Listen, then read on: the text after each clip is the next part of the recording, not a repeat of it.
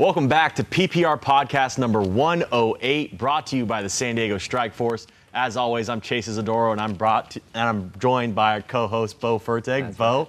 first day of the season, really starting today for teams around this county, which means first day for us as well. How's it feel? Day one always feels good. The anticipation is at its highest. These next couple weeks off, seem like they take forever to get to week one. And then once week one starts, in a blink of an eye, we're already halfway through the season. So for all the players out there, enjoy the moment, enjoy the journey, because sooner or later you're going to get to meet Chase and I, and uh, hopefully talking football on a desk. And that comes by way too quick. So It's starting to, once you hit August, that's where it really starts to hit. You know, Yeah. that, that last couple weeks of July, you start getting the itch for football. Right. Like we got preseason NFL football this week. That's when it's like starts to hit like, oh, we get some contact in. That's when it's always good. But you know, if we're looking back at what went over the offseason, that's kind of what this episode is going to be today. So I think there's no better way to start it off. We talked about NFL preseason coming up. How about the NFL coaches who are now in town? And we have to start off with both guys from the Palomar League. Eric Weddle taking over at Rancho Bernardo, as well as Nick Barnett taking over at Del Norte. Kind of some huge storylines that we get these NFL guys to come coach high school football, but also they can take these programs to new heights. Well, and both of them are taking over quality programs, right? Rancho Bernardo is always in the mix. They're competitive year in and year out. They had a really good run under Tristan McCoy, 2014 to 2016, 35 and 6 overall. 2017 went 6 and 6, second in Palomar. 18 19, 7 and 4, second in Palomar. 2021, 7 and 6, third. And then last year, sub 500, but still second in Palomar. So competitive year in and year out under Tristan McCoy. Weddle is going to have to come in and get them over that hump. Rancho Bernardo is a quality program with quality players, and I feel they can do that. Same for Nick Barnett. He comes in with a program that has most of their offense intact, right? Quarterback Jack Snyder, over 2,500 passing yards. Chris Guzman, over 1,000 rushing yards. And Ty Olson, we're going to talk about a lot this year. When it comes to receiver athletic type players, the best in the county when I think of Olson, nearly 1,300 receiving yards, close to 20 touchdowns. Barnett comes in as a defensive guru, right? Played 11 seasons as a pro with mostly, most notably, the Green Bay Packers. This is a defense that allowed close to 27 points per game. It's one of the reasons why they didn't have a 9 and 4, 10 and 3 record. So he's going to need to come in, mold that defense into a defense that keeps the offense ahead. And, you know, one of the more difficult things I've talked to a lot of coaches that have played at a higher level, the most difficult thing for those coaches is to simplify the game. We know schemes get much more complex and the difficulty gets much more complex, but it's simplifying it at a high school level. And we'll see how Weddle and Barnett do at the high school level. But I love it for San Diego. It's, oh, it's great. absolutely. Especially, you know, having a former Charger like Weddle. Yeah. That is going to be so cool for anyone who goes to a Rancho Bernardo game. But if we're being real here and we're being honest, Nick Barnett has the best chance to go and have immediate success Right. with this Del Norte team. Right. So many guys returning, so many guys who have played together for a long time. We've seen success like that with Madison recently Mm-hmm. in couple last couple of years. I am big on Jack Schneider. I like the way he's mobile with his feet, Right. but also a very good pocket passer as well. And the connection with him and Ty Olson, I think, is one of the most underrated connections in this county. Very excited to see what they do because it's like now it's the proving time when these guys are with the same unit for so long and they've played at the varsity And they're level. seniors, Yeah, exactly. so- Now it's that senior year. It's time. What are we going to do? We have now Nick Barnett, who you know we had the chance to meet him. Very good guy. I like the coaching staff he surrounded himself with as well. You know, I'm very interested in this Del Norte team. I can't wait to see them play. But obviously, the Eric Weddle movement for Rancho Bernardo. It's going to be interesting to see where he goes with that program. You know, sometimes we see them always as like the big running program with Right. like we see with Poway out there as well. You know, maybe he takes them a different direction. Maybe they stay the same. Who knows? But I'm very interested. Just you know, that's someone that I grew up watching. Right. So now it's like I get to see him coach in the RB hat. It's going to be so cool to see. Well, and his former teammate Nick Novak is up there in the north Yeah, as well exactly. at Maranatha Christian. So, two NFL players, now head coaches, and both defensive minded guys. So, it should be fun to watch.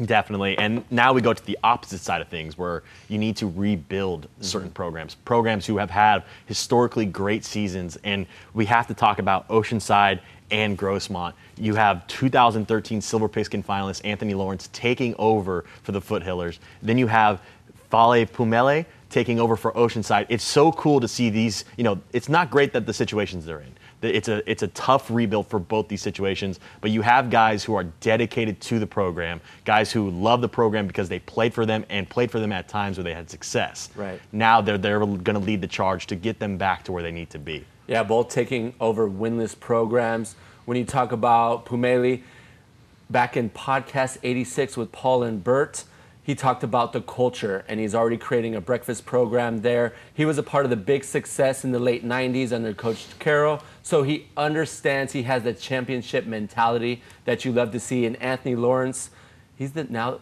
the youngest head coach at age 26. If he coaches like he played, you know, his last two seasons at Grossmont, 6,800 passing yards, 86 total touchdowns, and had a great career at USD through close to 1,300 yards and 120 touchdowns. So a local legend in his own right, and now he comes back to a program who is in desperate need of a guy with a new face.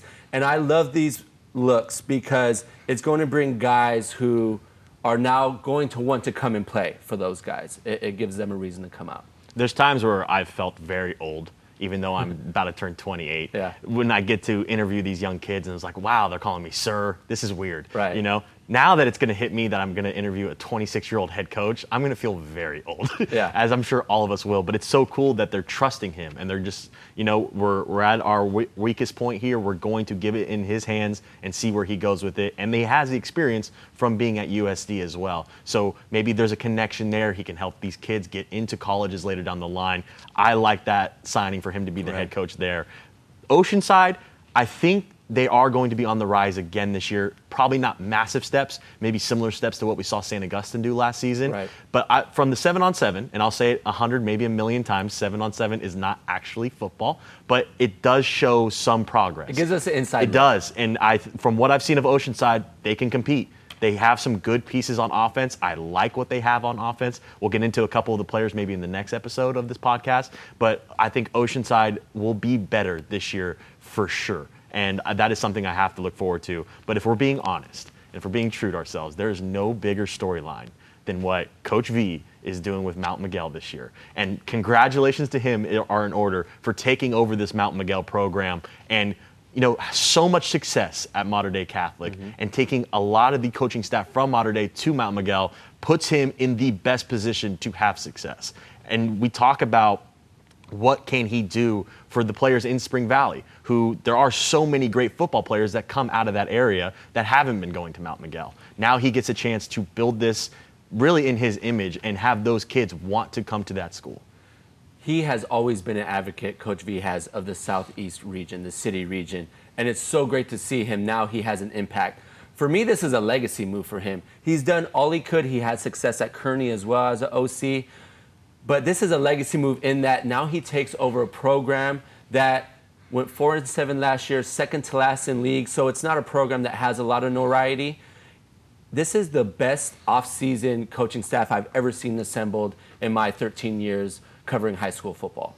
You know, you talk about defensive coordinators that have won state championships, assistant head coaches that have D1 talent, uh, assistant coaches that have coaching experience at JUCO levels and D1 levels, where you just don't get that at the high school level. And most majority of these coaches have already been coaching together. So now they've gelled and have come together to where it's going to be a seamless transition for them, I see. And there's a lot of expectations now coming out of the Division Four team. Absolutely. And you know, at the end of the day, yes, a good coaching staff will get you very far, especially one that is on the same page and has worked together for so long. But it is also going to come down to the guys who put on the pads Yeah. and go in between the white lines. Love Barton, love Castillo from last season. But now they're adding AJ Logan um, from San Ysidro, who was one of the best kick returners in the country last year. 10th in the nation. And he, uh, from what I've seen as wide receiver, he looks very good out Yeah. on the outside as well. And Caprice Presley from Patrick Henry. You know, we talk about some of these guys that are being transferred in. That's part of the culture change as well that goes along with Mount Miguel is showing guys that this is the place you want to come and play. The transfer portal has changed since you and I have played. And there's a part of me that likes it and a part of me that doesn't like it, in that on a local level, it really does teeter the top heavy teams one sided. I appreciate more of the competitiveness. I want to see uh, league in and out, week in and out, more competitive games, uh, especially as a reporter. It just makes it funner for us. But on a state level, I really love it. It's small programs like Mater Dei who wouldn't have been recognized, always the baby brother of Mater Dei in the southern section. And now they are known statewide, nationwide after back to back state championships. So on a local level, not so much of a fan, but I get it. Players want to play with the best. They're looking at the next level. And for that, I am not one to say you're right or wrong. But on a state level, I love it because it gives notoriety to teams in San Diego, which I love you know, we were, I was talking about feeling old, having to interview a 26 year old head coach. Can I have my back in my day moment here? Of course. Back in my day, we played for our team. You know, no, nah, I'm just joking. Um, I, I like the transfer portal. I do agree with you that it can make it very one sided and very top heavy for some teams. You know, you talk about, you know, team like Crawford last year. You know, the, the, players they have, a couple of them are now at Lincoln. And so that takes away from them but and adds to Lincoln, but it's also Lincoln wanting to continue and build what they've worked so hard for. And it's these kids that want to play for those top teams. So I completely understand and completely get it. Um, you know, would I like it to be a little bit more even across the board? Sure. But I'd also like our teams to take home state titles like they have exactly. done these last couple years. And to do that, you need to have these – I guess super teams is not the right word for it, but you need to have a collection of talent that is going to get you there because football in this in this state is no joke. Yeah. You know, I've seen Lincoln go up there and they had great games, but those teams were very tough to play against. The southern section is one of the best sections yeah. in all of the country. And that Lincoln team was arguably the de- best defense I've ever seen. Yeah. And for them to still have to play tough games, that just shows you the level it takes to win a state title. Right. Same for Mater Dei for them getting back-to-back state titles, that was from the collection of talent that they had. There's no doubt about that. You know, so while I don't like the transfer portal in, in the sense of teams losing their kids, at the same time, I want to see these teams get the best players they think they can bet. Right. Uh, can get, and that also helps those kids go to colleges later down the line. So yeah. I'm all for it. And the pair of Colts that you mentioned, D5 runner-ups, you talk about championship mentality. Running back Kent Armstrong, now a senior, averaged nine yards per pop last year, just under a 1,000 yards. And Abdullahi Sharif, a bit undersized, but I loved his instinct and I love his athleticism, which makes up for his undersized. The fact that this kid had 102 tackles, it shows that he loves to get his nose dirty and was tied for second in the county with eight interceptions. I covered the game last season against Hilltop and instinct was on display. Had a wide receiver catch a five yard hitch in front of him, held him up just long enough where he forced a fumble, scooped and scored, and then moments later uh, returned a kickoff to the house. So you talk about athleticism and instinct. Abdullahi Sharif is one of those guys. Similar last year, reminded me of a guy like Chris White. Yeah. Came from a smaller program at Francis Parker. Can he play at an elite level? Chris White showed he could. Uh, he's heading to Yale this year, so I, I, expect similar success for Sharif. And then you go down the list, right? When you think of Lincoln, you think of athleticism. CJ Williams from yeah. LCC is the epitome of athleticism, impact play, week after week. Comes from a great program under Sean Sovacool. And one of the players that I'm most excited, excited to see out of Lincoln, Drayden Gardner. Yeah, I think everybody is. When when that was announced that he was going to Lincoln, yeah, I, I mean everyone was like, ooh, yeah, okay, right. that that takes it up another level and I was, you know, a little bit concerned about Lincoln. Obviously, they're always going to have some great football players, but it's with so many guys from that team from last year leaving, it's like, okay, where do we go next? Man, they look ready and retooled for this season again. I cannot wait to see. And these guys are going to be hungry yeah. because they are coming in and trying to prove themselves. They always have Lincoln. a chip on their shoulder. You know, it's always. Like always. So I, I'm so excited to see the Hornets again and you know, they're are really are re- retooled to go for the Open Division title. And the best again. transfer we didn't mention Achilles Smith Jr. Yeah, and he looks really good. Yeah. Obviously, you know, very young. From when I watched him on seven on seven, you know, it's obviously seven on seven, so he, not as crisp as I as I've seen, you know, before, but still very good. The arm talent is absolutely yeah. there. And, you know, I, am very excited to see what he grows into over his time there at Lincoln. ESPN has him as the top quarterback in the nation. Yeah. So San Diego now has top two quarterbacks, or the top quarterback in each class. Julian Sayin this season and Achilles Smith Jr. for next year. You know, we talk about maybe some other transfers around the county as well. I guess it's more of a trade. I know it happened at One a different time. Swap. Yeah, player swap. Uh, Josh Ball going now from San Marcos to Carlsbad, and Justice Woods, who uh, committed to Cal Poly, congratulations to yeah. him, now going to San Marcos. you know, I don't think it's very hard for these players to go there and make those moves when you have the quarterbacks like Crete and, and Julian Sayin. But, you know, it's kind of interesting the dynamic that they will add now to those teams. I really like Josh Ball. I think he's going to have an incredible season, you know, maybe similar to what Marshall did last year when he transferred into Carlsbad. I kind of expect the same thing to see from Ball this year. Carlsbad lost three senior receivers last year Justin Johnson, Zach Marshall, as you mentioned, and Nico Arbois. Those three receivers combined for 88 receptions, nearly 1,600 yards.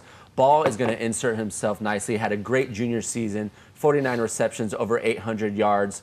So, what a great fit for both programs. Justice Woods, known for more of his defensive prowess, uh, one of the better corners in the county, and talk about a team who needs help on defense. San Marcos, a team that allowed over 300 points per game, or 300 points on the season. And Woods is going to help bolster, bolster that defense on the outside. But he had over 200 receiving yards last year. And we know our Creek Makaheli, Makaheli, Makaheli. second most passing yards, second most passing touchdowns as a freshman, a phenom last year. And those numbers actually exceeded Sayin. I'm not saying he's better than Sayin, but statistically, and part had to do with the defense giving up a lot of points. Uh, so Woods goes from one great scenario to the next, and the, the same you could say for Ball and for both those quarterbacks, just really quickly, when I was at the uh, Super Seven quarterback camp watching them, they had a competition of who can throw the furthest, and you know all these great quarterbacks around the county who we will touch on a little later about yeah. how great that is right now.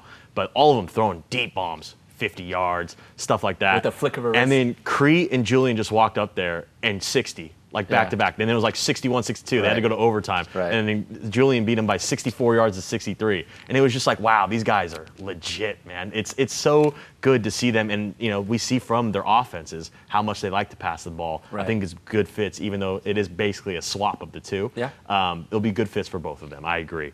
Um, one also great fit how do you get stronger after a state title is go get another edge rusher to add to your defense. Travis Ford coming from Helix to Granite Hills. This Granite Hills team, I mean, it's probably the best time to be a fan of this Granite Hills yeah. football team. They are stacked. And I it's shocking when you go watch them and you still see most of the same guys from last season. They're extremely young and they're returning most of the guys from that state title winning team. Their MO last year was run the ball well and play good defense. And now with Ford on the other side of Demarion Wright, they have the best defensive end combo up front, and still on the back end, they're they're just as solid.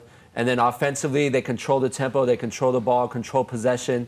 Six foot four, 240 pounds, controls the line of scrimmage with his size. Ford is a great addition to that Granite Hills defense. And you know, just another quick one. We want to talk about a team that is looking to be on the rise and looking to come back off the success they had last year. Madison also adding Quentin Demara. It'll be interesting to see the quarterback competition between him and Parental. I watched Parental at seven on seven. He looked like the one. Now that Demara comes in, maybe there's a little bit of competition between the two. There's also a lot of quarterback competitions. I've seen from Mission Hills has a quarterback competition going on right now, LCC. And when you watch those these teams, you look at so much talent, I have no idea where to go with it. Uh, maybe that's something we'll touch on a little bit later down the line. Uh, also, another one to mention is Escondido getting the Pollard brothers uh, as well from Classical. Yeah. You know, those the Pollard brothers had such a huge impact towards that state title winning team for Classical. What do you see them doing now for Escondido? Friday Pollard averaged six yards per tote last year. His brother D'Angelo actually was more of a JV guy, I believe, came up towards the end of the year. He's going to bolster that defense up front. But I love the championship mentality. Those guys were there in the moment, winning a championship for the first time ever for Classical Academy. And so bringing that mentality to a program is always welcomed with open arms. Definitely. And with so many transfers, now we're starting to get into the season. Now it's starting to, you know, shape up. It's really going to be interesting to see who's getting used, how these teams like – saw these players and also to get them to go to these schools. Yeah. But then now, how are they going to utilize them? In what way? So many question marks, but a lot of that will be figured out really soon. Um, some shout outs we have to take is from what happened in the offseason is the commitments. Yeah. And a lot of these guys are committing early, which is really cool to see, you know. But obviously, the first one off the board is Anthony McMillan, who is just a monster for Mater Dei Catholic, committing to San Diego State. He will be staying in town that deserves its own singular shout out in my mind. I love when guys stay here. There's nothing against mm-hmm. everybody else that goes everywhere else. You know, you choose your college you want to go to, and you want to find the right fit. But when you believe in staying here and being able to play here, I love what the Aztecs are building Who knows where they're going to be playing in a conference later down the line? But it's so cool to see one of the top players in this county stay here in San Diego. Well, they grabbed one of the best backs in San Diego County a couple years ago in Lucky Sutton, right? State champion in his own right. McMillan is one of few players in the county that I could say is ready for the collegiate level. Like if he was going off this season into a, playing for San Diego State right now, he would be ready. Just his size, his skill, his mentality. Six foot two and a quarter you know, a big boy, but he plays both sides as well. So his athleticism, as well as his impact on both sides, I'm interested to see how Joyner uses him. Because if I'm Joyner, I'm giving him at least 12 or 15 touches. And when Joyner was successful in the Verdell, Aiden, Ca- uh, Aiden Calvert eras, he ran the ball successfully and really ground and pound. So it's going to be the Mac attack this year. 15 touches behind the line of scrimmage. He's going to experience a lot of big hits. Uh, and I want a guy like that healthy at the end of the game. And if he's playing both ways, it, you, you can't either way hate on Joyner for playing him on both sides because it's like, hey, he's an impact player, but I want my running back healthy at the end of the game. You get a little fatigue, a fumble here and there, and now you know the ball's flipped on the other side. So it's it's going to be interesting to see how Joyner uses McMillan moving forward. He's going to be a massive player Yeah, this year. he is. Uh, somewhere down the line, he will be at the Silver Pigskin Gala, whether that's on the podium or for some other category. He's a monster. From what he did in that D1 title game against Mission Hills last Yeah. year, took over the game near the end. Love to see what, where he goes from here. Uh, then a couple uh, Pac 12 commitments here now. Isaiah Buxton of Mater Dei going to Arizona. Martell Hughes going also to the, uh, the desert, but to Arizona State. He's from Madison. Love those commitments. And also one of the more quieter ones, maybe because he is a quieter man, but a monster on the field. Ratumana Bulabulavu led the state in sacks last year for Army Navy, committing to Washington. Kind of came out of left field, but you know, also a great place for him. And I cannot wait to see what he does on the next level. This is one of those guys where you're like, who are you going to pick to be in the NFL Yeah. one day? This is one of the guys. Isaiah Buxton, there's going to Arizona from Mater Dei. Two plays that really come to mind for me. Their first championship run, early in the game, scoreless ball game, and he takes a pick six to the house, 88 yards. Just created that whole momentum for their first state win. And then later in that season against Eastlake, tight ball game, Eastlake going in for the lead, and he baits the quarterback on the goal line, takes it the other way. So impact plays on defense. I'm sure because of his athleticism and size, we might see him on the offensive side as well.